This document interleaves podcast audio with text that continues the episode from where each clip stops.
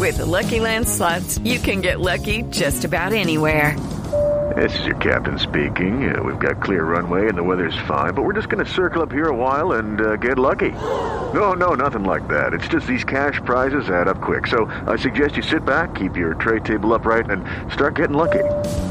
Play for free at Lucky Land Slots dot com. Are you feeling lucky? No purchase necessary. Void where prohibited by law. eighteen plus terms and conditions apply. See website for details. Hello, it is Ryan, and we could all use an extra bright spot in our day, couldn't we? Just to make up for things like sitting in traffic, doing the dishes, counting your steps, you know, all the mundane stuff. That is why I'm such a big fan of Chumba Casino. Chumba Casino has all your favorite social casino-style games that you can play for free anytime, anywhere with daily bonuses. That should brighten your day a little. Actually, a lot. So sign up now at Chumba Casino dot com. That's Chumba Casino dot com. No purchase necessary. V G W Group. Void where prohibited by law. See terms and conditions. eighteen plus. Hey guys, it is Ryan. I'm not sure if you know this about me, but I'm a bit of a fun fanatic when I can. I like to work, but I like fun too. It's a thing. And now the truth is out there. I can tell you about my favorite place to have fun. Chumba Casino. They have hundreds of social casino style games to choose from with new games released each week. You can play for free anytime, anywhere. And each day brings a new chance to collect daily bonuses. So join me in the fun. Sign up now at Chumba Casino dot com. No purchase necessary. V G W Group. Void where prohibited by law. See terms and conditions. eighteen plus.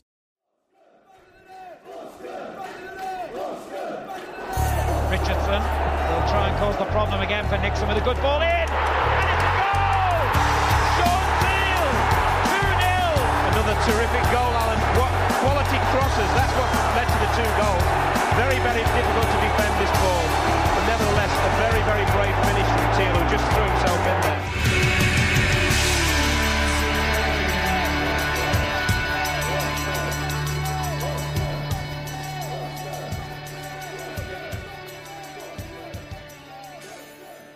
Hello and welcome to the latest in the lockdown interviews. This is Back of the Net, the A F C Bournemouth podcast.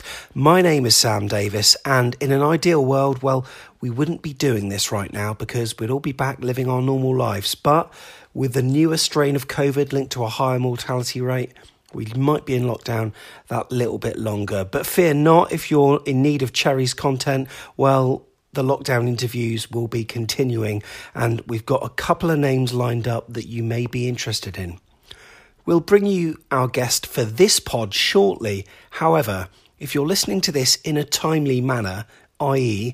Sunday the twenty-fourth of January, you might want to be on YouTube tonight. Being a Cherries fan, well, it's never dull, is it? And it certainly wasn't whilst this person was at the helm of the club. If you wanted a person who could help put the area on the map, this person was your man. Eddie Mitchell was Cherries chairman for just over four years. He arrived with winding up petitions to deal with and left the club by selling his stake to an owner that provided the financial muscle for Bournemouth to become a Premier League team. You can hear the interview next week on the Lockdown Pod. However, if you want to watch it, it's tonight, Sunday, the twenty-fourth of January, eight p.m. on our YouTube channel at youtube.com forward slash AFCB podcast. So, who have we got tonight? Well, this player was described as the most centre-half looking centre-half who ever lived. Shaun Teale was a player that many of us idolised for the two and a half seasons that he was with us. Moving from non-league, he made sixty-two appearances for the Cherries between nineteen eighty-nine and nineteen ninety-two, before joining Aston Villa for three hundred fifty grand, where he formed an outstanding partnership with Irish international Paul McGrath. He's possibly got the biggest calves that Bournemouth fans have ever seen, and as a star also for Southport, Weymouth, Tranmere, Preston, Motherwell and Carlisle amongst others. In this interview, he was joined by Jeff Hayward and Neil Dawson, who asked the questions about his fascinating career.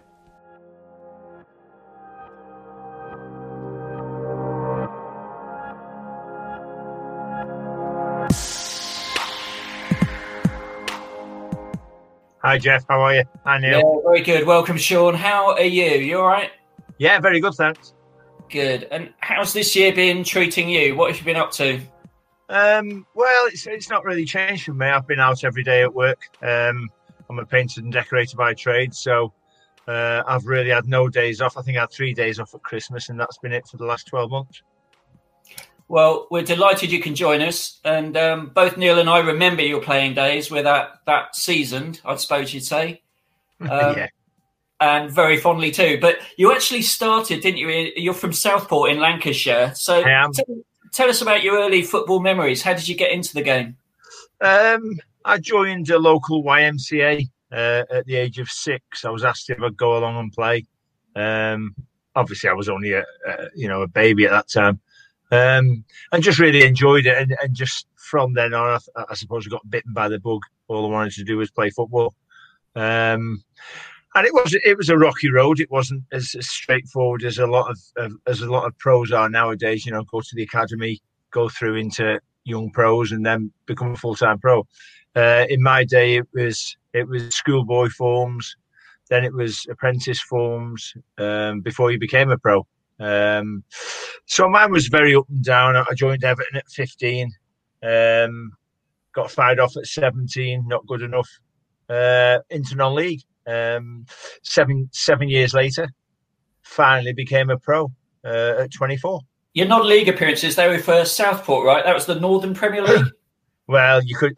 that that's one team. Um, I mean, I started off, I think, Ellesmere Port when I first left Everton. Um, I did the usual thing in them days. I wrote to all the pro clubs asking for, for a trial, basically. Uh, I think I played for Wigan in one game. I played for Leeds in one game. Um, and then Huddersfield asked me if I'd play the rest of the season in their reserves. So that's what I did. I, I never trained. I just, I literally got, my, my dad drove me over to Huddersfield on a Saturday or a Wednesday, played the game, went home, and that was it. Saw them at the next game. Um, but it was a good grounding. You know, there were some good players. I, I, I, the one that stands out, funny enough, all these years later, is playing Aston Villa twice in a week. Um, and Dave Geddes broke my nose twice in a week. um, and I have reminded him since. So uh, he doesn't remember it. So obviously his memory's not as good as mine. You're not you're not a centre-half till you've had your nose broken, though. It's a rite of passage, isn't it? So uh, yeah. when you, the, the interesting move in that non-league thing was when you went from Southport to Weymouth. I mean, did you get lost in the car? How on earth did that happen? Well, it, again, it wasn't even Southport to Weymouth. It was Northwich Victoria to Weymouth. Oh, was it? Um, yeah, I, I'd, uh, I'd, should we say, had a fallout with the manager at Southport. Um, he chipped my tooth and I pinned him up against the wall. Hence, I left. Um, yeah, no. Uh, so they sold me for they sold me for two and a half grand to, to Northwich Victoria. Um, and one of my very first games for Northwich was down at Weymouth. At the old stadium, the old ground in, in the in the town, um, and we were in desperate trouble. We were, we were, I think, seven games to go, and we needed wins because uh, um, we were cut away at the bottom, and we ended up staying up. It was quite weird, um, and that was my first uh, involvement playing in a, a back three. I'd never played in a back. I'd never even played centre half at that stage in my career. I'd played left back all my career. Um, So I, I ended up playing centre back uh, of a three um, with an older player, uh, someone with more experience playing sweeper. And we went on to win more or less all those games and stayed up. Um, so I back there for the, for pre-season, did pre-season, played three games, and then Weymouth came in for me. Um, it was quite a strange one because I, I got a phone call off the manager, Cliff Roberts at, at Northwich, and he said, uh, there's a club coming for you. They've offered good money, twenty-five grand actually they'd offered, which in them days, a lot of yeah. money. Um, but Weymouth had sold the ground in, in the town, built built Raddy Pole Lane as it is now. Uh, so they were they were firing on all cylinders. So he sort of said to me, "Listen, I know it's not a league club, and that's what you really wanted, blah blah blah. But do me a favour, listen to what they've got to say, and then find out what they're offering you. Give me a bell back, and I'll tell you whether to go or not." So I know exactly. It's a bit of a strange one, really, because you'd expect the manager to either say, "Right, get lost, we want the money," or "Stay because we don't want to sell you." Yeah. Um, but he was really fair about it, and that's the one thing that always stood out about Cliff, Cliff Roberts. So I phoned him back, and I was on forty quid a game at Northwich at the time. And uh, I phoned him back, and he said, "Go on, then what? What have they offered you?" I went, "Well, they've offered me one hundred fifty quid a week." He went, "Right." I said, "They've offered me two grand signing on fee and a house to live in free." He said, "See ya." and, that, and, that, and that was literally it. I went. I, I drove to Northwich the next day. Well, I got a lift to Northwich because I didn't drive at the time. I got a lift down to Northwich the next day, met Stuart Morgan, yeah, signed, and went straight to Boston uh, f- and sat in the stand because I wasn't el- eligible to play anyway.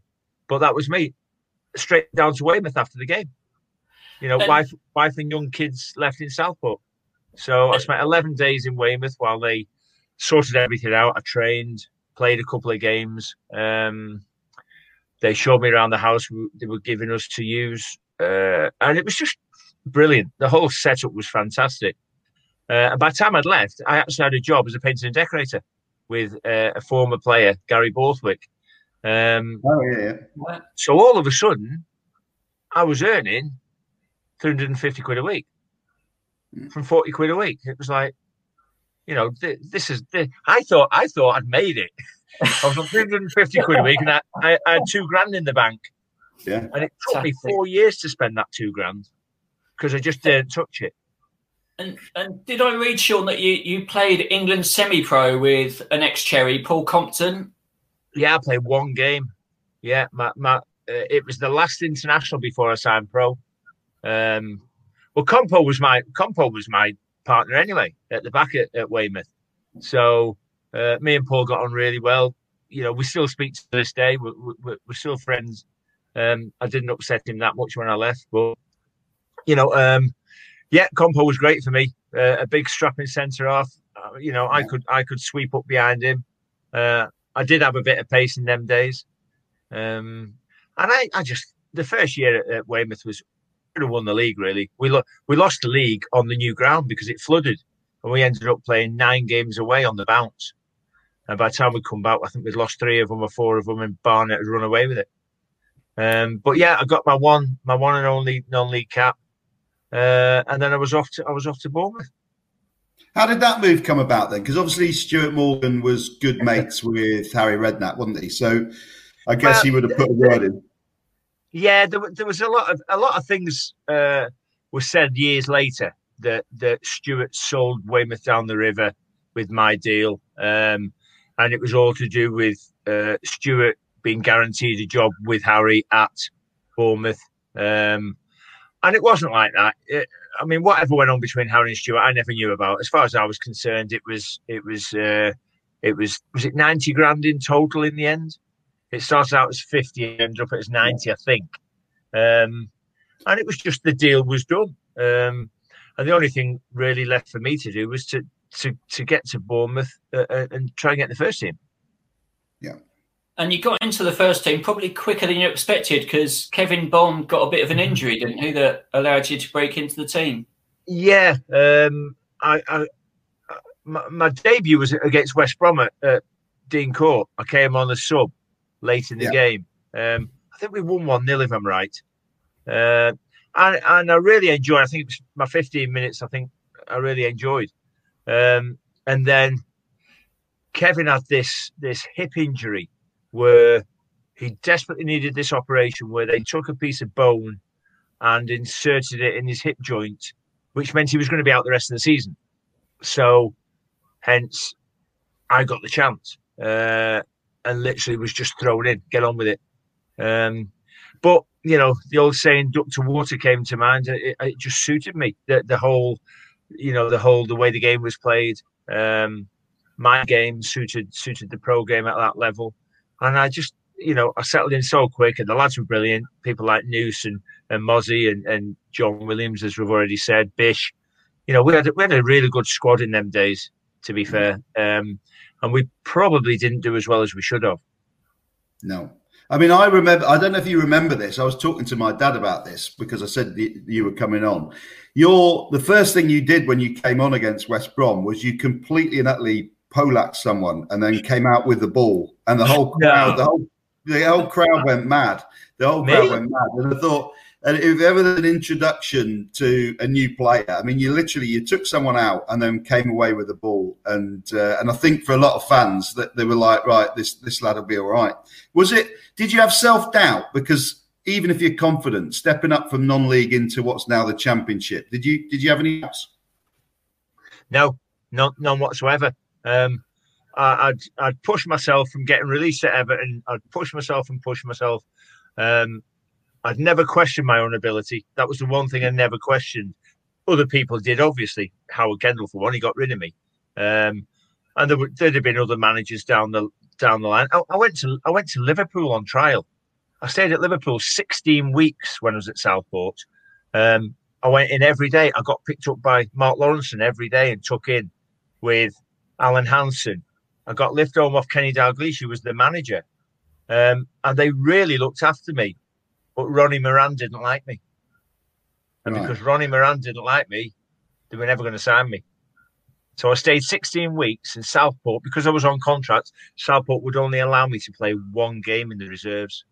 So I think I think they got fed up of waiting to see what I could do on the pitch, in a way, and and it just it, it fizzled out. Um, but no, self no, never had any self doubts. Right, right the way through my career, I've been. I, I, I'm not blasé about it. I never was. I was just quietly confident that I knew what I was doing, even if sometimes I didn't quite know what I was doing. But you know, you blag it in the end of the day. Um, I think the, yeah. the, thing, the thing that used to impress press the fans was me as well is the the uh, the way that you you read the game really well. You tackled really, uh, as Neil described, you know, full force tackling. Your sliding tackles were legendary. You had a really good left foot. I mean, you, you seem to have time, which a, a lot of centre halves. You, you kind of reminded me a bit of Steve Cook today, but uh-huh. a left-footed version of him. You know, you kind of. one hundred percent, and I think you have that really good balance with, uh, can I say, the slightly slower Willow in that back four. I'll let you tell him that. Well, you know, it, it it kind of worked and gelled. You know, yeah. Newsom yeah. was a really good ball player, Paul Morel was a really good ball player, and and, uh-huh. and Willow was kind of like the, the sort of physical rock who'd pick up the big man, wasn't he? Yeah, uh, and that's exactly uh, exactly how it always used to pan out. You know, we're in the changing room before the game.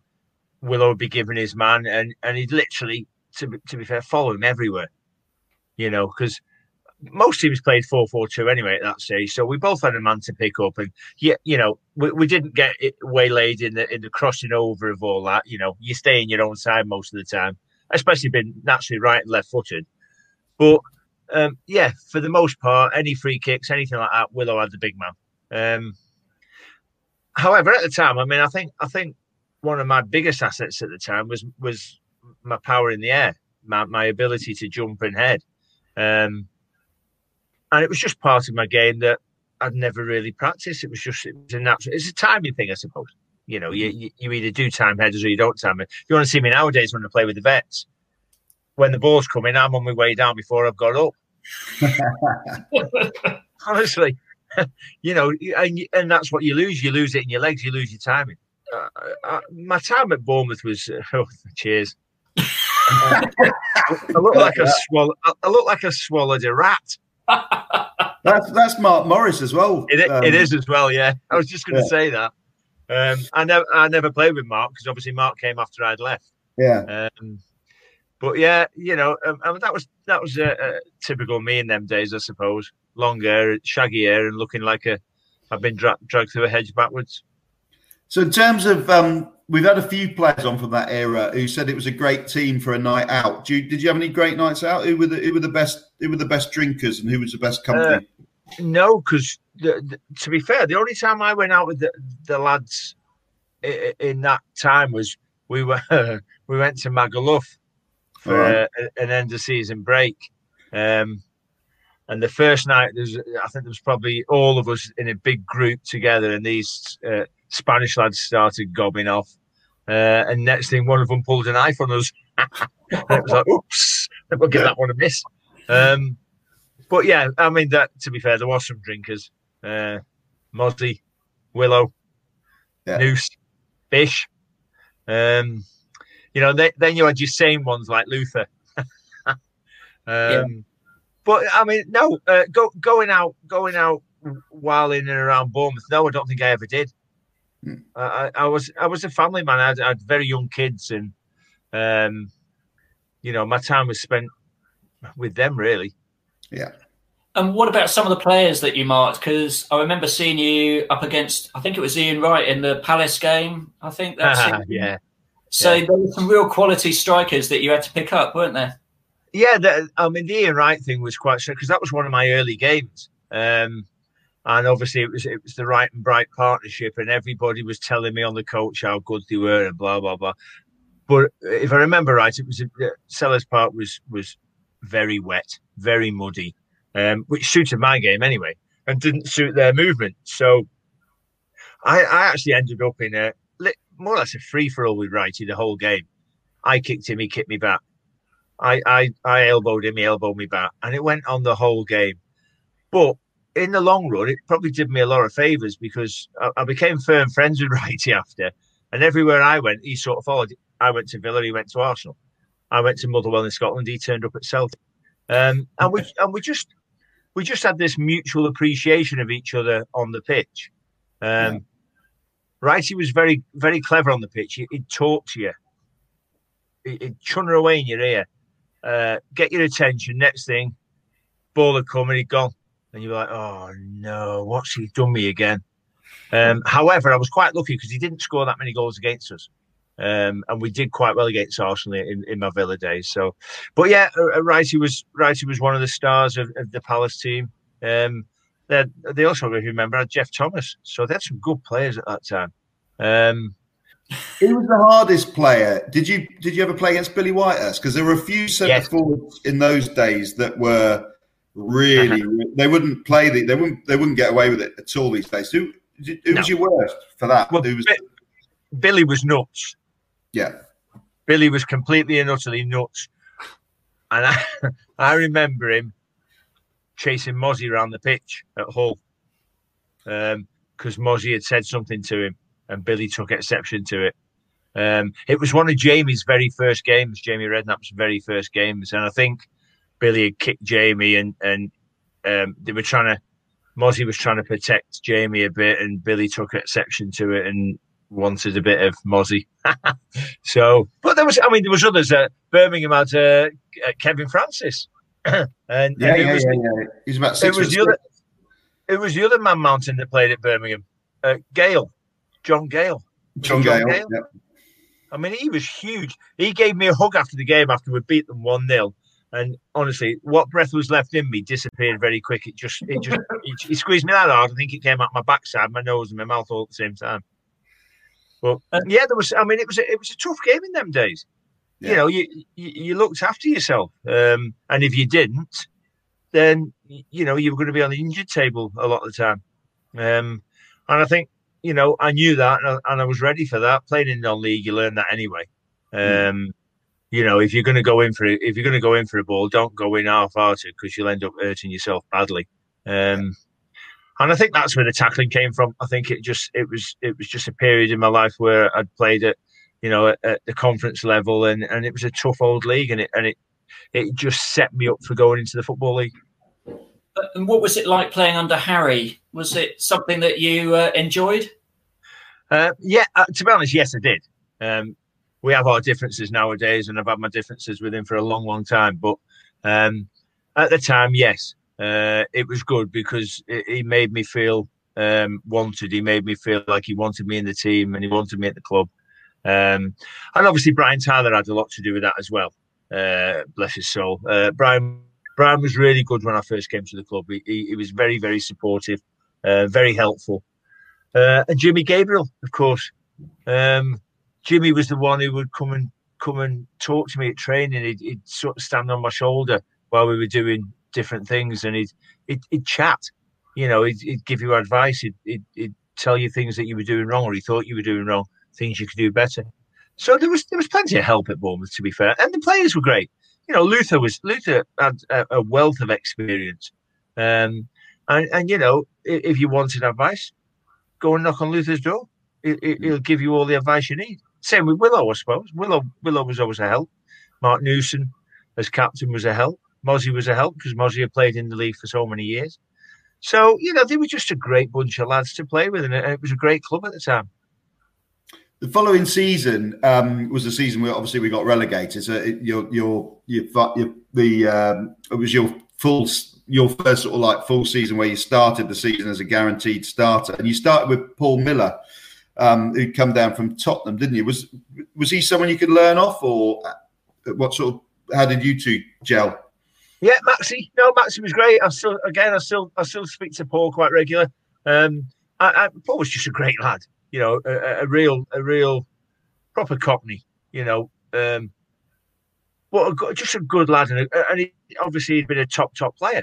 Um, so, you know, probably getting a bit longer in the tooth at that stage, but he, he, he still performed week in, week out. Um, And again, another one that was full of experience, who I could who I could pick bits off if I wasn't sure about something. I'd ask, um, and they were always willing to give me the advice I needed. Mm-hmm. And that was a tough season, wasn't it? Because you played up until March, you got injured, and there were a host of injuries that, that led us to that relegation. What, yeah, what, I, what, was, I, I, what, what was it like playing for that team in that season? It must have been pretty tough, wasn't it? Yeah, it was. Um, We'd sort of done okay up until just after Christmas. We were, we were, we were sort of okay. We, we were quite confident that we'd be okay, um, and then, like you said, uh, the injuries started to hit. Um, and what made it worse was some of them were self-inflicted injuries. So Paul Molden did my knee uh, on the Monday. We played Port Vale on the Saturday, which, funny enough, was the tenth of March, my birthday, um, and we'd won. Uh, but Paul hadn't been in the team, and and, and he Monday morning he wasn't he wasn't in a great mood. Paul, um, things hadn't gone well for him since he, you know he came down with this reputation of banging goals in left, right, and centre. And in all in all fairness to Paul, he'd struggled. He struggled to get a starting position. He struggled to score goals. And on the Monday, for for whatever reason, I'll never know why he did it, Harry decided we'd have a practice match down at the aerodrome where we trained at the time. And uh, Paul took it out on my left knee uh, and literally hit me that hard. My kneecap popped through the back uh, and ripped my medial ligament out the bone. Um, and that was my season done. You know, I was, within three hours, I was in surgery, uh, ten days in hospital, and then the long road to recovery. There was always rumours at the time that, that he, because he, he left straight after, that, that that was as a result of that, wasn't it? It was. It was. Yeah, yeah, that wasn't a rumour. That was true. Harry yeah. Harry was incensed, to be fair, um, and just got rid of him straight away. Just got rid of him because Harry knew Harry knew it would take something drastic for me not to be able to play. Um, I don't know if anybody's. I I once played at Bournemouth with chicken pox. Right. Um, I, I looked hilarious because um, Harry Harry had phoned Stuart that morning and said, "Listen, Sean's got chicken pox. Um, He's not going to be able to play." And Stuart went, "Well, I wouldn't quite write him off yet. Have you spoke to him?" So Harry phoned me, "How are you? Blah, blah, blah." I said, "Yeah, I got chicken pox." He said, uh, "How do you feel?" I said, "I feel great, man." He said, "Well, you, you're not going to play tonight, are you?" I said, "Well, I've got every intention of playing if you're picking me." So I turned up covered in spots. And I can't remember who we played, but they must have thought, "What the is going on here?" So I played and got man of the match. And Harry was like, Harry was like going mad in the paper the next day about how well I played, considering, and yet nobody was supposed to know I had chickenpox. So, but that, that, that, I suppose that's down to upbringing. That that that was the way I was taught, you know. Yeah. Unless unless someone's chopped your legs off, you play. You just get on with it. Um, and as I found out later in my career, certain managers expected you to play with a leg missing, um, you know. Uh, and put pressure on for you to play when you really shouldn't have been playing football. So when did it sour with Harry? Was it towards the end of that season? It soured um, about fourteen days, about two weeks after I'd had my operation on my knee, um, and it all it, it all started with uh, Carol, my wife, going to the ground, being being driven to the ground to pick up my mail, and Carol had gone, knocked on the door, as as as we all we all did. That was the way it was, you know. Your your mail was in a little mailbox, mm-hmm. So I'd I'd said to Carol, "Oh, do us a favour, get Tony, who's a friend of ours, get him to run you down and go and get the mail, go and get my mail because I need to. I'll have things to sign and this, that, and the other." Um, so she did, and on the way out, um, Harry came screeching into the car park. He'll probably he'll tell you this is a load of crap. He'll tell you his side of the story, obviously.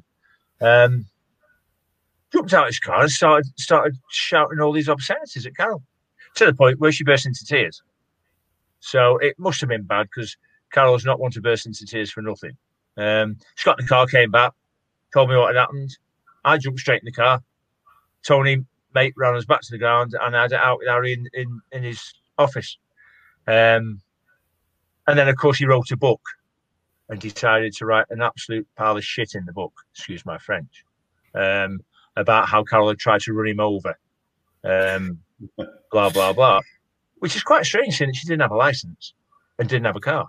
Yeah. But he sold, he sold a shed load of books, and, he, and he, he didn't do it once. He did a he did a, a duplicate of the book, a second series of the book, and did the same thing.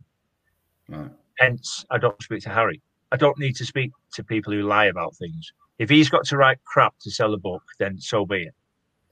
You know, and that and I've never spoken to him since, and I wouldn't, because I've got no I've got no respect for the man after that.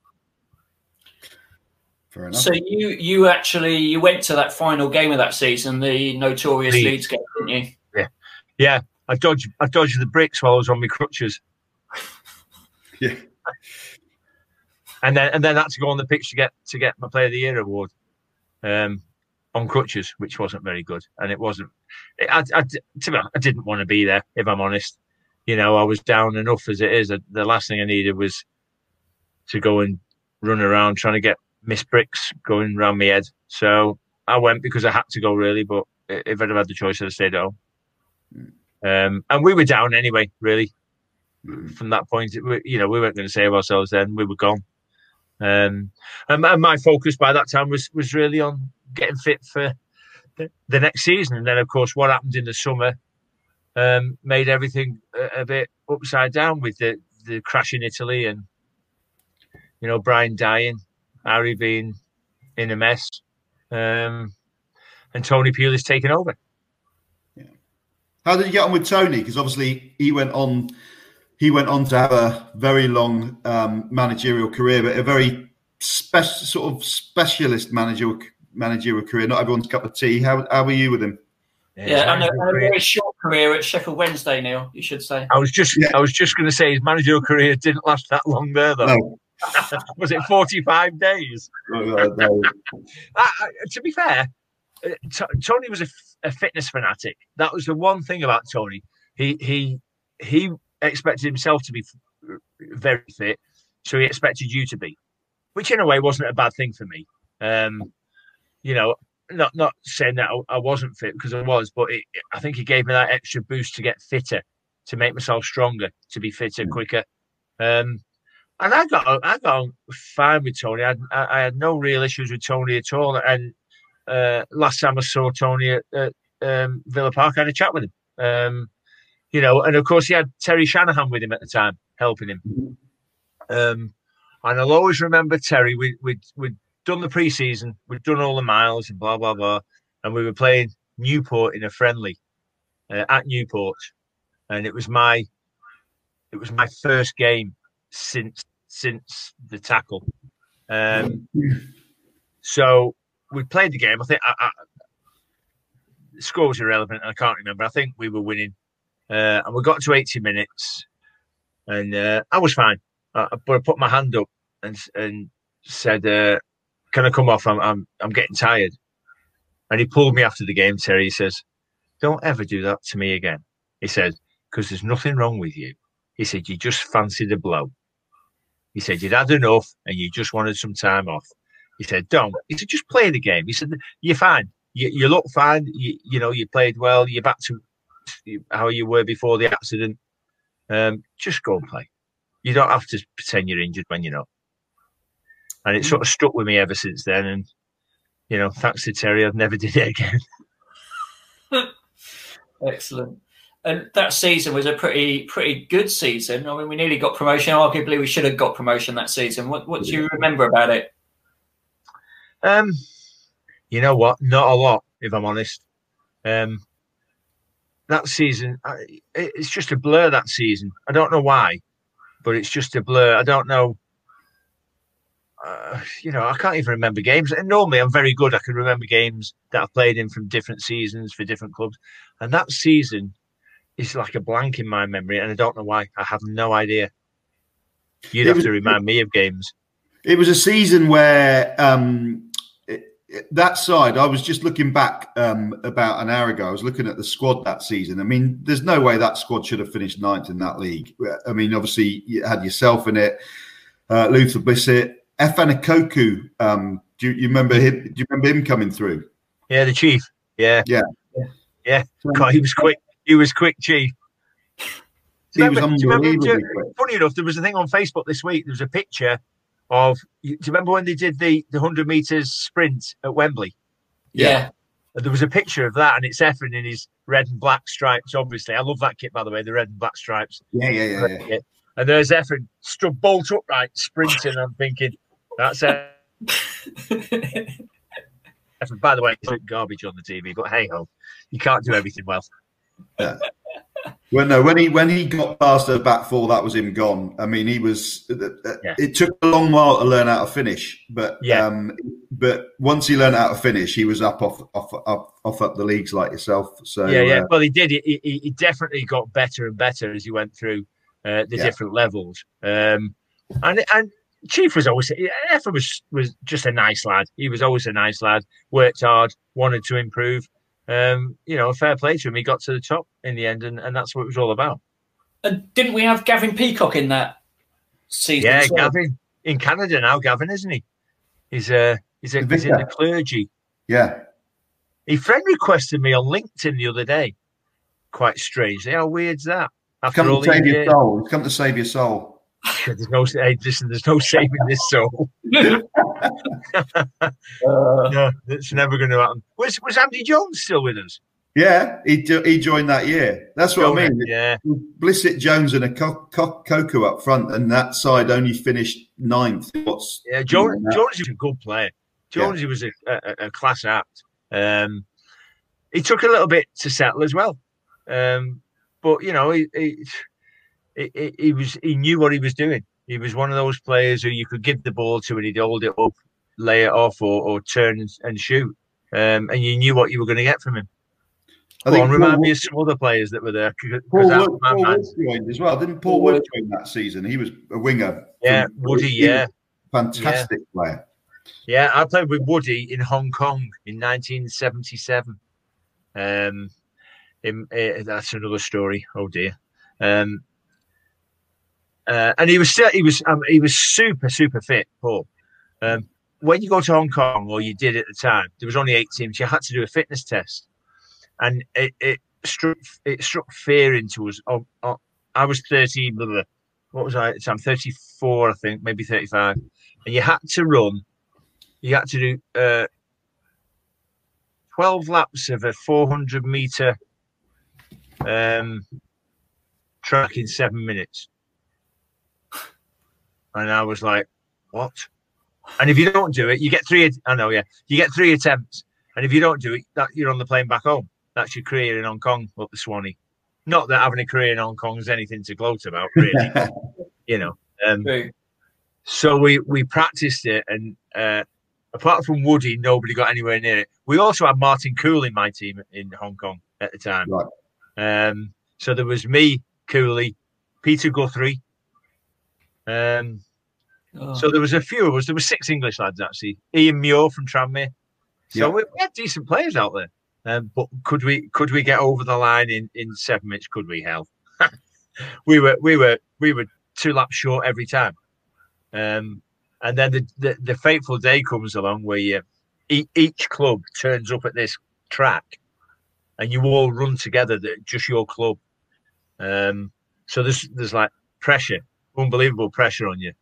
Um, anyway, we, we did it, and we all got through by about thirty seconds. What Woody had done is twelve laps in about five and a half minutes. It literally just blasted around. I think he overtook me three times, and I'm like, what the? Honestly, unbelievable fitness. And, and, you know, Woody in Hong Kong was Woody. He'd take people on for fun. He'd yeah. just get the ball and take people on. Um, me and Cooley did the kicking. So we were the ones that kicked everybody, and the Chinese hated us because we kicked everybody. Um, we were always to- we were always being told by the coach to calm down. yeah, yeah. Oh, I'll, I'll change now. Now I've come to Hong Kong, I'll change the way I play. Should I? Yeah, right. um, and Ian Muir just stick the ball in the back of the net. Peter Guthrie. Peter Guthrie was out there for about ten years in the end. Wow. Um, oh, he was he was he was so far up the owner's backside. Honestly, you couldn't get him for his legs hanging out. Honestly, he was honestly he was he was so thick with the owner, um, who manufactured knickers for Marks and Spencers. But this fella was minted, and he owned the club, and and he was Peter was his mate, um, and made a go, made a good little career for himself out there. And did you did you think, or were you aware that a big club like Villa was watching you when you were at Bournemouth in that final season? No, no. Um, there, there'd, there'd been um, rumblings about different clubs. Wimbledon were one. Wimbledon were a, a, a very definite fancy taking me. Reading were another one, um, although I don't quite see why I'd go to Reading, uh, if I was honest, and that's no disrespect to Reading. Um, and the Villa thing came about quite strangely because we were... I was on my very first foreign holiday, apart from going to Magaluf with the lads, with Carol and the kids, and we were in Lanzarote. Um, and we got we got to the airport on the Friday. I think we were supposed to be in on the Saturday, first day back in. Um, and they cancelled the plane because it was broken. So I'm in a panic then. Oh, shit. So I phoned the club, uh, told the club what had happened, blah, blah, blah. Um, I got home on the, I got home on the Saturday. Um, went in on the Sunday, because we were in on the Sunday as well, uh, and got a bit of a lecture off Harry for being late back, and then told uh, I was meeting Ron Atkinson at the Royal Bath later that day. Like, oh, right. Why? Because I had no I, I had no idea, because I've been in Lanzarote, I had no idea that Ron had took the job at, at, at Villa, because he was Sheffield Wednesday manager. He walked out, you know... Um, He said, yeah, he's moved to Villa uh, and he's coming down to speak to you. I'm like, uh, okay, I better phone my agent. Um, so I phoned my agent and, and he came down as well. Uh, and we, I sat in the Royal Bath with uh, Ron. Uh, and obviously Villa's a huge club, and it wasn't it wasn't really difficult to sell uh, the move to me. Um, the only thing that, that I wasn't sure about was whether whether... Really, he was um, he was buying me to play in the first team, or he was buying me as a squad player. Yeah. I, I had no idea. I, you know, I, I didn't know Ron. I didn't know anybody at, at Villa at the time. Um, so re- I, I literally had no idea. Um, but he, you know, I spoke to him, and and he, he his first question was the strangest question I was ever asked as a player, and he asked me what I thought my strengths were. And I thought, well, hang on a minute, you're trying to sign me. Are you sure, are you, sure you don't know? it, was just, it was just the most bizarre question. Yeah. Um, I went, well, uh, I'm fairly quick. I'm I'm strong in the air. I quite like a tackle. Um, oh, good. Right, what car do you drive? What? what? What car do you drive? I went, well, I, I've got a I've got a Ford Orion gear. With, with skirts on and my name on the side of it, which I did at the time. And he went, you can't come to Villa in that. I went, big pal. He said, you can't come to Villa. He said, uh, he said, so here's the deal we're going to offer you. And on top of that, we'll give you uh, an extra fifteen grand to buy yourself a nice car. Because we can't give you a club car at the moment because there's none left. Okay. I'm thinking, this is a weird get. This is a weird setup. Does it always work like this? So I sold my Orion. I got four and a half K for my Orion. So I had nineteen and a half grand to buy a car with. So I bought my first Mercedes, funny enough. Second hand Mercedes for eleven grand and put the rest of it in my bank. I thought, happy days. This can't go wrong, this. Um, and and I was off within within two days. I was I was in Birmingham. Uh, three days I was in Germany on tour. And I was like, this is surreal because... It just didn't happen like that at Bournemouth or Weymouth or any of the other clubs. So again, so it's another big step up. So again, I'm, I'm assuming you didn't have any uh, any self doubts um, as you didn't the, fir- the first step up you made was um, so you would have played with players like Paul McGrath and people like that. Was Did you notice that the level was just completely different to anything that you'd seen before? Um, no, if I'm honest. No. If anything, to be honest, I found it easier because it was it was less frantic. Um, yeah. it, it was more structured. So, you know, there was... there was uh, I'm, uh, I'd signed, obviously. I'd gone on tour. I'd got uh, up there. They put me in a hotel um, while Carol sorted everything out down in Bournemouth. Um, and in the hotel, Kevin Richardson, who had just signed, who, who was to become skipper, um, Steve Stoughton. Um, there was about five of us in there. So as a group, we got to know each other really quickly, which on the field helped because I had Steve Stoughton at le- on the left side of me at fullback anyway. So me and Steve knew each other quite well, although he, he's one of the most whinging, moaning I've ever played with. Um, I had Paul as quiet as a mouse on the other side of me. Um, and the only thing Paul would say to me was, and, I, and at this stage, I had no idea about Paul's problems. You know, I, I didn't know Paul had an issue. So um, with the old uh, drink. So um, he was just a, a quiet Irishman to me. I didn't know an awful lot about him, if I was quite honest. Um, but I got to know Paul pretty quickly. Um, I, I got to know sort of what made him tick. Um, In fact, I got to know what made him tick on the on the trip to, to Germany uh, when we trained in the morning and, and Ron, had, Ron had left the camp to come back to England because he was selling David Platt to Bari.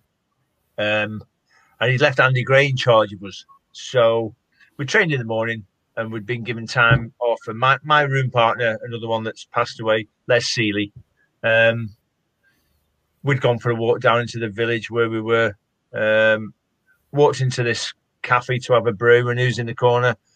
Paul, absolutely pie-eyed, uh, with all these bottles on this round table, just empty bottles of lager. And I'm like, I had no idea. Uh, Les is like, listen, let's get a taxi. We'll get him back up there. Jim Walker's a physio. Jim will sort him out. We get him back up there. And we're we're, we're playing head tennis on concrete tennis courts in the afternoon. And Andy Gray says, Paul's got to join in. So Paul came down with studs on, on concrete. It was like Bambi on ice. Honestly, it was hilarious. He was slipping and sliding everywhere. He was he was that pie-eyed anyway. He couldn't see the ball. So it made no damn difference, really. So, so the, uh, they made Jim Walker take him to, back to his room, um, took all his money off him and locked him in his room. So that was him, sleep it off. When we finished training an hour later, walked back to the hotel. He sat in the bar drinking again, Paul. He's only shimmied down the drainpipe, walked round and was putting all the drinks on Aston Villa's bill. Brilliant. And that was that was that was my cue for, for playing in the in the top league. It's like, oh great, this is fun. What was what was Big Ron like? Because um, I mean, again, he's a, a player. It seems to be a player's manager, doesn't he? And in, in the players seem to really enjoy playing for him. Um. Yeah, but players players loved playing for him from the fact of the way he played. Yes, I agree with that. You know, it was um, it was go out and play and, and pass the ball, enjoy it, um, but make sure you win. Uh, we used to get things said to us like me and Paul. He'd say to us, uh, "Listen, you two numpties, numpties, just go and win the ball and give it to those that can play." And he'd say that all the time, as if as if. we couldn't play ourselves. It was like, just go and win the ball and give it to those that can play. Right, okay, Ron. So we got to the point, me and Paul, were when we'd, when we'd run out, Paul would say to me, listen, we'll do it our way. Forget what he's told us in the dressing room. Yeah, right, Macca, okay. We get on the pitch and, you know, you'd wave to the fans, blah, blah, kick off.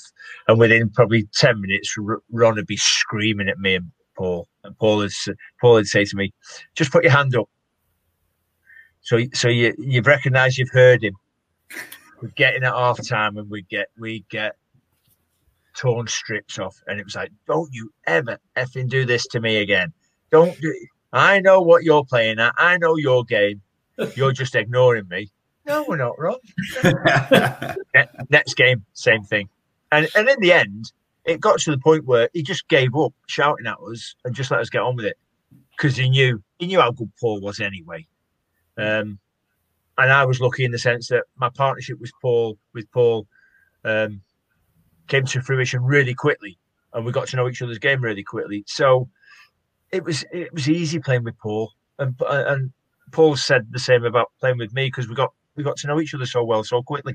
Mm. So it was, you know, it was my, my time at Villa was was fantastic simply because I got to play with Paul McGrath for four years, um, as what he says is his best centre half partner. So uh, that that's the biggest accolade I could have of someone like Paul.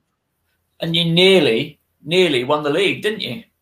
Yeah, ninety-two. God, we threw it away in the end. Um, we were, we were, we were playing so so well. We were banging goals in. We had Day- Daylin and Dino up front. We were just banging goals in left, right, and centre. Dwight York to come on, but if that wasn't working, you know. Um, and then for some reason, the goals dried up with about five games to go. Um, and it's funny because I suppose the turning point was, I think we, we drew at home to someone like Oldham. It was either Oldham or Coventry.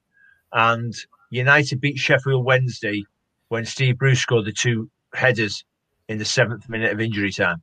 Yeah. And from that point, we seemed to just splutter. Uh, and we we literally spluttered over the line and they walked away with it. They won it by ten points in the end. But there was never ten points in it. You know, we were we were as good as them at the time. Hmm. It was a it was a great it was a great time for English football. The the advent of the Premier League and money coming into it and different players. I was thinking you probably would have played against Klinsmann and yeah. Thierry Henry and people like that. Who was the who was the hardest? Who who really really put you through the ringer? Um, Henry was after me, so he wasn't he wasn't in the oh, Premier League at that stage. Um, we had the likes of Klinsmann, Zola, um, you know, people like that. Uh, Klinsmann was a handful. Although, funny enough, I don't think in, in all the games we played against him at Tottenham he ever scored. Um, but there was, you know, uh, Zola would, would probably go down as one of the best ever foreigners to come into the Premier League. Yeah. Um, and he was he was exquisite. The things he could do with the ball um, were just unbelievable. Uh, and then, you know, there was a, there was a lot of there was a lot of very very very good homegrown players at the time. Um, Lineker, you know, yeah, Ian Wright, uh, a very young Alan Shearer coming through. Um, you know, there was, there were some terrific players uh, all around all around the Premier League at that stage. So, you know, to, to give United Cantona there, there's not talking about foreigners. Yeah. One of the best, one of the best. You know, and they also at that stage had, had the likes of Paul Ince, Roy Keane, Pallister Bruce, you know, Erwin Parker. Schmeichel, another one. Um, you know, they, they were a terrific side, but we, we ran them all the way. I mean, uh, um, like I said, we let ourselves down right at the death. Why it happened, who knows? We just we just buckled for some reason, and it can't have been. It can't have been. It's not like it, it was pressure because you know they knew what they were doing. We didn't. They hadn't won the league in twenty-five years. Yeah. So we were both in the same boat, really. You know, we, in fact, if anything, we, we'd won the old First Division ten years earlier. Yeah, nineteen eighty. Yeah. Yeah, not, yeah, um, twelve years earlier. So, you know, it, it, I can't answer the question because I don't know. I don't know what happened. I don't know why. It just, we started making silly mistakes and giving silly goals away, and we couldn't score goals. Um, and for four or five games, it, it, it killed us. And did that make victory over them in the, the League Cup final a couple of years later all the sweeter? Um, yeah, of course. You know, we we we we've, I suppose we felt in our own, back of our own minds, we felt hard done too because we, if we'd have lost it by two points or three points, maybe it wouldn't have been as hurtful. But we blew up and they won it by ten points. And to see Brian Kidd jumping around Old Trafford when they beat Sheffield Wednesday is, is the most galling sight on a football thing I've ever seen. And it still galls me to this. I can't watch it. It does my head in. I'd like to punch his lights out just for doing it. Sorry, Brian. But, you know, um, things like that you remember. Uh, so so two years later to go to Wembley. Um, given the way we'd gone to Wembley as well, because we didn't play a single game at home apart from the very first round, which was two-legged against Birmingham City, which was uh, my only two ever derbies that I played in. Um We went to Sunderland and got absolutely smashed off the park and won four one. And you, uh, we went exactly. We went to Arsenal and won. We went to Tottenham and won.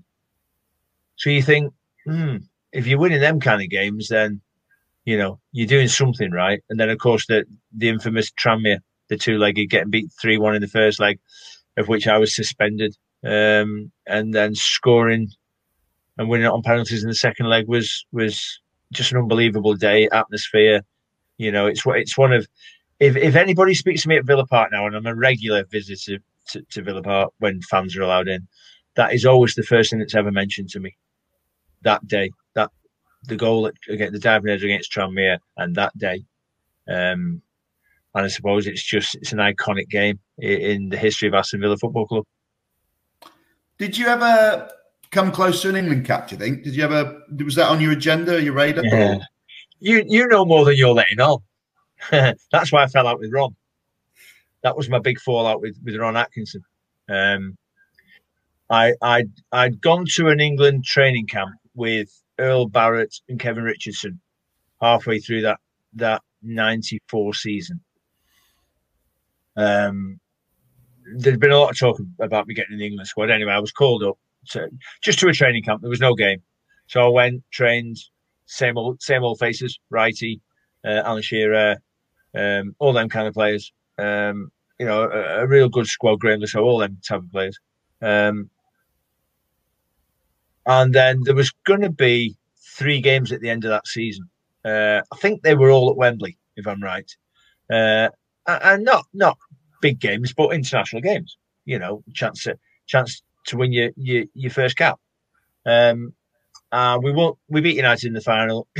We played Newcastle about three weeks later, and uh, I got tackled uh, from behind by Andy Cole, and he damaged my Achilles um, and my ankle pretty badly, to the point where I came off before half-time. Um, and that was the start of the demise of my relationship with Ron, because he came in the dressing room after the game and came out with just a smart comment about, oh, if it had been Wembley, you wouldn't have come off though, would you? Mm. And it was like, well, I would have actually, because I can't walk. And it was just, I don't know why he said it, and I don't know what made him say it, or what what, what he thought he was going to get at saying it. But I missed the rest of the season, which was about four games, I think. And then I was called up into this squad to play these three internationals. And without asking me or speaking to me, he phoned Terry Venables and pulled me out of the squad without saying a word to me, and then pulled me about a week later and said, oh, by the way, I've pulled you out the uh, England squad, you're not fit. And I went, what do you mean I'm not fit? I'm back training. What do you mean I'm not fit? Well, you know, I don't think your ankle's ready yet. Right, okay, whatever. And he went, but you're coming to South Africa and playing in three games down there, end of season tour. So you can imagine my response to that. Yeah. Can't play for England, but I can play for Villa. In a, yeah, but we need first team players down there. You know, the the uh, the Irish lads won't be there because they're in America, um, playing in the World Cup. Which, funny enough, that's where he was in America. Anyway, so I went. I went along with it. I had no choice really. I went along with it. I went to South Africa, played in three. It strapped me up to where my ankle wouldn't move, basically, playing three games. Thought it was clever to make me captain in the first game against Liverpool. Um, I suppose the one thing that happened on, on the tour that was fantastic and would never have happened otherwise, we got to meet Nelson Mandela. So, you know, that's one little bucket list tick off, isn't it? Um, yeah. yeah. So we gets on the plane on the way home. Uh, I needed... Uh, a double hernia, and I needed a rebuild of my nose because Mark Bosnich, very friendly on the uh, training the day before the cup final, decided to punch me instead of the ball and smash my nose to pieces. Um, so that this was all agreed on the plane. This is what would happen. I'd go, I'd get back, we'd go on our holiday because we had our holidays booked already, um, and then I'd have the operations as soon as I got back. And with that, he said, yeah, you have an extra two weeks coming when the Irish lads come back from America. So gets home, bags are packed, straight on the plane, straight to Florida, funny enough. Walking around Disney Marketplace, who do I bump into? Big Ron and his wife, Maggie. And he literally blanked me as though I didn't exist. Uh, Maggie spoke to Carol, but Ron wouldn't even look at me. And I didn't know why. I, d- I had no idea what was going on. Uh, so we left and it was like, oh, you know, whatever, whatever. We'll see when I get back. Um, and on the day that the, the rest of the lads were due to start training, they were going to, is it Bovington? To a, is there an army camp? Yeah, yeah, Bovington camp. Yeah. yeah, they were going down there to do pre-season. Nice. Well, I'd literally had my nose done the week before. So I wasn't going. There's no way I could have gone. Go down there and be beasted. I remember going there with Bournemouth, funny enough, and that was bad enough.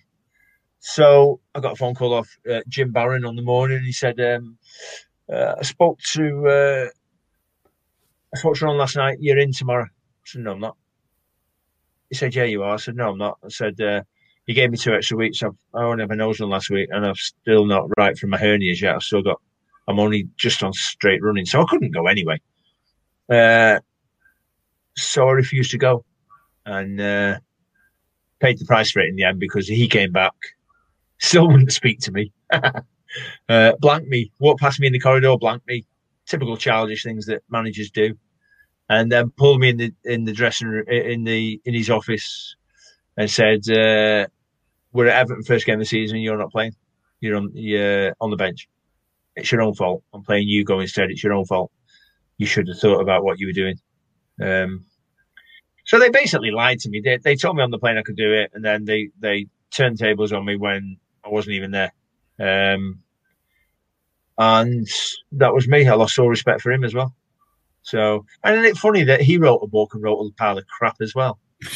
um, so, but him and, him and Harry are thick as thieves anyway, you see, and always have been. So it's, it doesn't come as a surprise that the, the same thing happened again. That if you can't get at Shaun, because no, they, they couldn't get at me. I, I, I, my skin's as thick as a rhino. They, they won't get to me. So they, so they go after my family. So he did exactly the same thing. Exactly the same thing. Called Carol for something that she never did. So again, he, uh, I lost, I lost all respect for him. I went to a, I went to a reunion, uh, a ten-year reunion for the for the ninety-four Cup win, uh, two thousand four, and I said to the compere, do not put me on that stage next to him. So what did he do? And everybody who was around the tables where I was sat before knew exactly what was going on, and they were pissing themselves laughing, because I was just looking at him to say, you know, I- I'm not even going to speak to him. And I didn't speak to him. I blanked him. He said something to me on a microphone and I blanked him. I just ignored him. So, sure, this is rapidly turning into a, a conversation about managers you didn't get on with. So, can I ask you about John Aldridge? I, I could, I could, I could. To be fair, I could carry on with half half a dozen others. Because John Aldridge, John Aldridge is next, wasn't he? Was he John right? Aldridge fell out Scout with him. yeah, fell out with him. I could give you a story about Billy Davis. I could give you a story about him. You know what it is about the managers? They're all. They're all, they've all got egos about themselves, huge egos about themselves. And they don't like it when someone stands up to them. And unfortunately, that was my makeup. Mm. I didn't sit there and take it. I'd stand up to them. So I didn't get on with many. Stuart Morgan was probably about, Stuart Morgan and Cliff Roberts in my non-league days were probably about the two I did get on with. Yeah. Johnny King, Tranmere, before he got sacked. Yeah. But no, the rest, no. Manager, Johnny King, yeah. Yeah. He was old school, John. He was... You know, he was funny. He used to come out with some really weird things in his, in his meetings. And, you know, you'd think, oh, God, where does that come from? But he was genuine. And he was a down-to-earth person. And the rest of them, for me, weren't. And that, that was that was the downside to it all.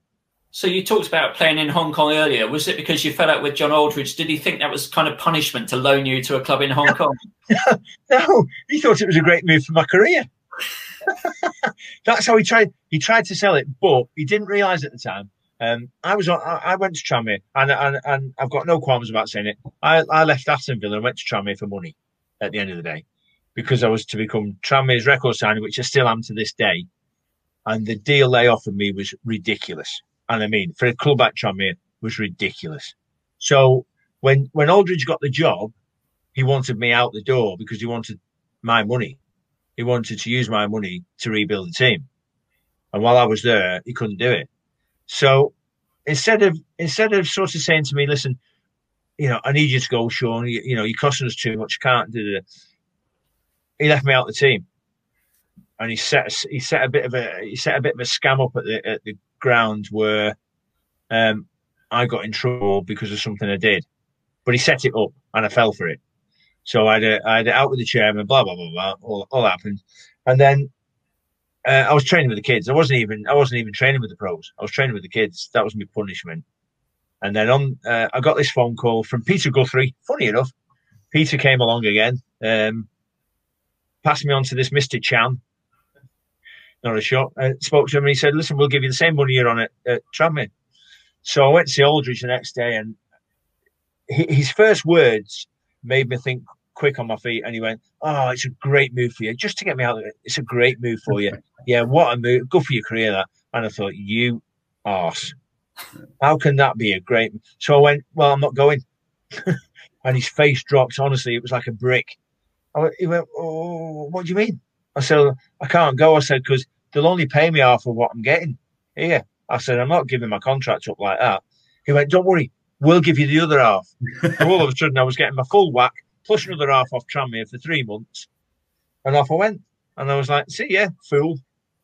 And I told him years later. I did a I did a Paul McGrath night. Um, and he came. He, he came along to do that. He was he was supposedly um, special guest, and he they sat him next to me. They always sit them next to me, you see. Well, I can't. It's box office. I, box office. I can't hold my water, so I say what's on my mind. So as soon as he sat next to me, I couldn't help. I had to tell him, and he was like, "Oh." So, um, but you know, that's the way things are. You you know, it, it was the way it was, and he, he wanted rid of me, and I had to go, I suppose. Were you surprised, um, sort of jumping forward a bit, uh, to see what happened with Bournemouth, with Eddie Howe and getting into the Premier League? Was it because obviously you would have had an affinity with the club? It was n- not a club that anyone ever thought would do that well, was it? No, no. I mean, I, I, I, I think Eddie would admit that at the time. You know, to to, to get that move into the Premiership must have been um, a, a massive shock to everybody at the club. You know, don't get me wrong. In the in the, at the time they were playing really well, but that that that one last step is a massive step. Um, and of course, the first thing you think of then is you fear for them going into the Premier League. Can they hold their own? Well, you know, the, the good thing is nobody knows anything about them really, so they they caught a lot of teams very cold early on with the style of football that, that Eddie had instilled into the team. You know. This passing and movement that, you know, was was second to none at the time. That, you know, they were terrific to watch when they first came up. Not that they're not terrific now, but I don't get to see them that often anymore. So, did you watch um, a lot of the games? Did you did you still follow us and watch them? I still follow you. I don't get to. I, I watch when they're on the T V. Yeah, yeah. In a strange coincidence, I've never been invited back down there ever. You're not, you're not alone in saying that. We've had a number of ex-players on here that have been a little disappointed with the fact that there's never been tickets or never any, any show of appreciation. Well, there's no. It's like there's no former players' club or anything. Yeah. So you just don't. You, you know, I, I've never, I've never had, ever heard anything off anybody at Bournemouth Football Club. Never. Just um, us. Just us. Just you. Yeah. Let's see if we can sort that out, Sean. Which, to be fair, Jeff, is is is is really disappointing for a club. Yeah, it is. That's you know, mm. I mean, apart from uh, well, I was the one before Eddie. You know, I, I got all six Player of the Year awards two years on the bounce. Mm. Eddie was the next one to do it. I think Fletch was the next one after that to do yeah. it. Mm. There's only there's only a few of us ever done it. You know, I bet Fletch gets an invite all the time, and I bet Eddie's all down there all the time. Mm. You know, and it's just, it's that lack of respect, you know, in a way, you know, a lack of respect what we did for the club while we were there. I think there's there's probably, there's a little bit around uh, of a lot of fans who only really started following us when we became more successful. Yeah. And, you know, for people like Neil and I, who watched the club for many, many years, you know, we're aware of of the stars that used to play for us, like yourself. And a, a lot of those players who were really good went on to other clubs. You know, we were a stepping stone to someone else, which is different yeah. to where we are now. Yeah. I mean, yeah. that's that's probably the highest compliment I could pay you, Sean, is that when you see um, loads of fans do lists, don't they, of their greatest ever squads. And because of the success of the recent team, there aren't that many old players that feature anymore. But yourself and Ian Bishop are regulars in, in an awful lot of, of best elevens that get picked. Well, that's nice to know. Yeah, yeah, it is nice to know. I mean, I do, I do, I've always had a good affinity with fans wherever I've been. Um, the Bournemouth thing was we'd finish games and instead of going into into the players' lounge, we might have one in the players' lounge and then we'd go in the club at the end, you know, under the stand. We'd go in there and, and stand with the fans and have a pint. You know, Carol and the and the boys would be with me. We'd all go in there and we'd stay and have three or four pints. You could in them days, couldn't you? You could get away with it. Yeah. Um, you know, uh, with Carol's mum and dad, who were, who were quite elderly at the time, would come down and stay with us in Bournemouth. Um, and if there was a bingo night on, her mum loved bingo, we'd go and play bingo on the, on the Saturday night. So we'd go back to the club and play bingo. And there were still loads of fans there then. Um, yeah. So, and that's happened wherever I've gone, really. I've always had, I've always been lucky. I've got on with the fans. I've, they've took to me and I've took to them. So, uh, you know, fans are everything in the game. If, if you if you haven't got to support the fans, then you're wasting your time anyway. Yeah. Would Would you have enjoyed playing Premier League football now, do you think? Uh, you enjoyed the money. uh, well, yeah, I might not have been on the pitch very long. um, no, I suppose I suppose it's like anything else. You, you, you'd um, you, your game would have changed. You know, it wouldn't. Your game would have adapted to, to, to what it needed to adapt to. So, you know, gone would have been that you can't slide tackle now, really, can you? Because you can't get away with it. It's seen as being out of control now. Um, when a proper slide tackle is is probably you at your best, controlling your body at its best. You know, sliding, winning the ball, coming away with the ball. You know, but they, you just don't see it nowadays. I mean, to be honest, you don't really see tackles anymore. It's all about interceptions. It's all about reading the game and interceptions. Um, there's very few, as we used to call them, block tackles, fifty-fifty tackles. It doesn't, not in the Premier League, it doesn't really happen anymore. Um, yeah, I'd have liked, I'd have loved to have played in it at any time in my career because it's the pinnacle. Um, the money would have been nice. Yeah. You know, I wouldn't still be working for a living. Um, and I did okay out of I, I did okay out of football in the end. I did, you know, I've got a decent pension. I don't I don't want for anything. You know, if I want to go on holiday, we go on holiday. But you know, let's face it now. You know, one, one contract and you're a millionaire in, in any Premier League now. Yeah, um, you were the generation just before the real money, wasn't it? Because now now you see some bang average players that, that are driving around in you know baby Bentleys and and they've got all yeah. of that. And it and I, I always think it's a shame really because. You know, there was a lot, a lot of players, an awful lot better than them that, that you know didn't didn't get access to those riches. But it, it, that's that's life. It moves on, doesn't yeah, it? Yeah, I think it started building about ninety-seven. Yeah, the, the money started to change. Well, I was in Hong Kong when that started. I came back. I went to Motherwell for two years, um, and and the money in uh, in Scotland hadn't really changed that much. Uh, maybe Rangers and Celtic were building at that stage. Um, But that was it, really. You know, uh, I left Scotland, came back to Carlisle, and then I was thirty-six. I just retired. Well, I retired from playing full time. My leg, I didn't want to train every day. I'd had enough by then, and I was I was never going to make that money anyway. So um, I went back into non-league. You know, carried so, on playing. So as well as painting and decorating that you're doing now, you, you're also doing some really good charity stuff coming up, aren't you? Do you want to?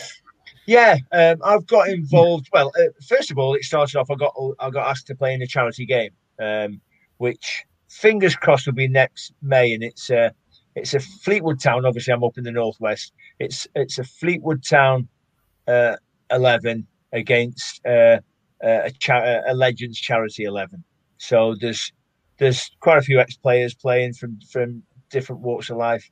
Um, there's You know, people like Brett Ormerod, people like that uh, are going to play in it. There's quite a few of that type of uh, my era type players, uh, quite a lot of T V stars. Uh, and then from that, um, a whole new ball game started. So, so F- FC, I've got to remember the name of it now because my brain's fuddled at my age now. I've headed that many balls. um, It's it's an F C charity squad basically, and the, the concept is that we will we will play two to three, four games around Britain uh, for charity for different charities. So I was asked uh, very kindly if I'd become manager um, Maybe they think my playing days are over. Um, we shall see. So I, I, after a little bit of thought, and it didn't take me that long, I thought, yeah, I fancy, I fancy some of that. Um, I think it, it, it'll be something nice to get involved in. Um, so there, there's there's different charities involved. My my, my mum, bless her, uh, suffers with dementia. So I was asked uh, which charity would I want to support. So obviously, uh, Dementia U K. And then uh, part of it is the, uh, do you remember uh, the soldier that was killed in London, Lee Ryan? Yeah, yeah, yeah, yeah. Yeah, well, Lee's parents live in uh, Fleetwood. Uh, so they're part of it for the Lee Ryan Foundation. Um, so there's there's some very meaningful charities involved in it. Um, I'll tell you who else is, is, is part of it. He's president of it. Um, uh, have you seen the, the, the charity fella that goes around in his swimming shorts, the Everton fella? Have you never seen him? Yeah, yeah, yeah, yeah, yeah. Another Speedo one you mean. Mick. Speedo Mick. Speedo Mick. Speedo, well, Speedo yeah. Mick's our president. Right. So, so we, we've got a, a, a, a real broad horizon of people involved. Yeah. Um, and the concept all came up through these uh, the, the lads, the supporters at Fleetwood, who decided they wanted to put this game on. And from there, it just snowballed. And we've got sponsorships galore. We've got uh, we've already uh, got a game uh, organised. We're going up to Scotland to play Rangers, mm-hmm. uh, to play their Legends team. We are looking at playing a Midlands eleven team. Wolverhampton Wanderers have already been on to us about playing their their Legends team, um, and we will we will look to play as as, as many as we can. Really, um, obviously, people have got jobs, people are doing this, doing that, so you can't have too many in a season. But you know, if we can get three or four in per season, um, it should be good. It should well, be.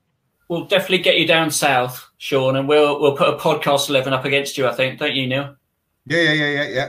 I was going to say, yeah. if, you, if, you, if you do become manager, it'd be nice for you not to have a manager to fall out with.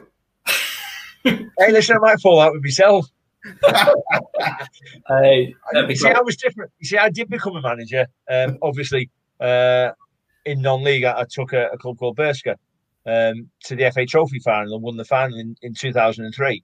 Uh, And when I took the job, the one thing, I, the one thing I, I upset the board straight away because I sort of said to the secretary, um, well, I make the decisions now, not you. So I decide what we're doing, where we're staying, where we're having pre-match, blah, blah, blah. Um, they sacked me five weeks after we won the trophy. A difference of opinion. So, you know, it followed me into management as well. I gave up then. I couldn't be bothered after that. So, so Shaun, you say you're you're painting and decorating. You're in the northwest, and I've got to ask this, but are you also selling teddy bears for a living? I'm just looking at what's behind you. You know, these these are my these are my wife's collection of Harrods bears. So every year she buys a teddy bear from Harrods. So they're all they're all named, and they've all got a year date on their foot. Um, and uh, we just need a bigger room. A bigger room. Well, it's been brilliant talking with you. Thanks so much for, for spending the time with us. It's been been a lot of fun, and, and you know, we remember you fondly at Bournemouth, even though it was only two and a bit seasons. Um, you were in part of a great side. That's very kind of you to say, Jeff. Thank you. Cheers. Thanks a lot. Thanks, John. Cheers, Neil. Thanks very much. Take and care. Thank you, Neil. Been great having you too. Um, no, loved it. Loved every minute of it. Great to reminisce always. Excellent.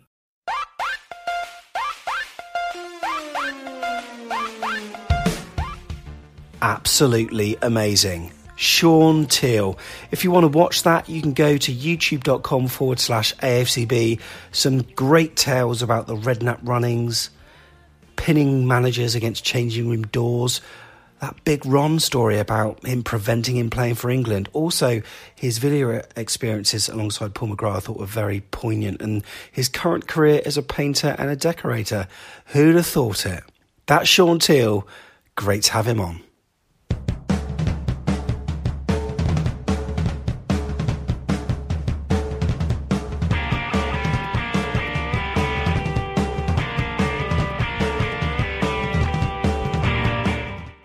So yeah, if you're one of these audio podcast types that aren't really into YouTube, well, yeah, we've got Eddie Mitchell on the channel very, very soon, that is in the next twenty-four hours. But as an audio listener, don't worry, the interview will be hitting your ears very, very soon.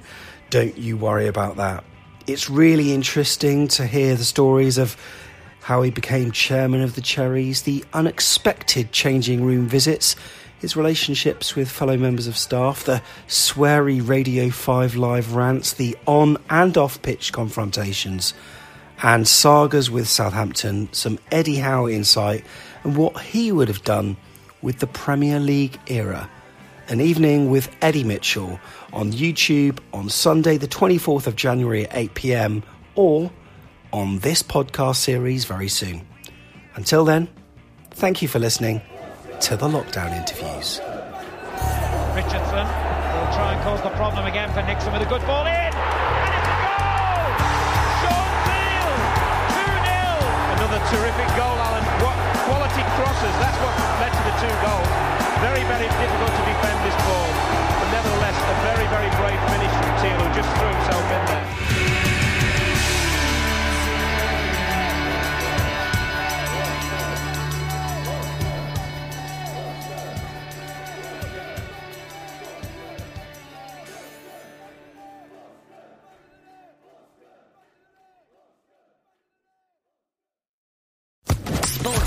Podcast Network.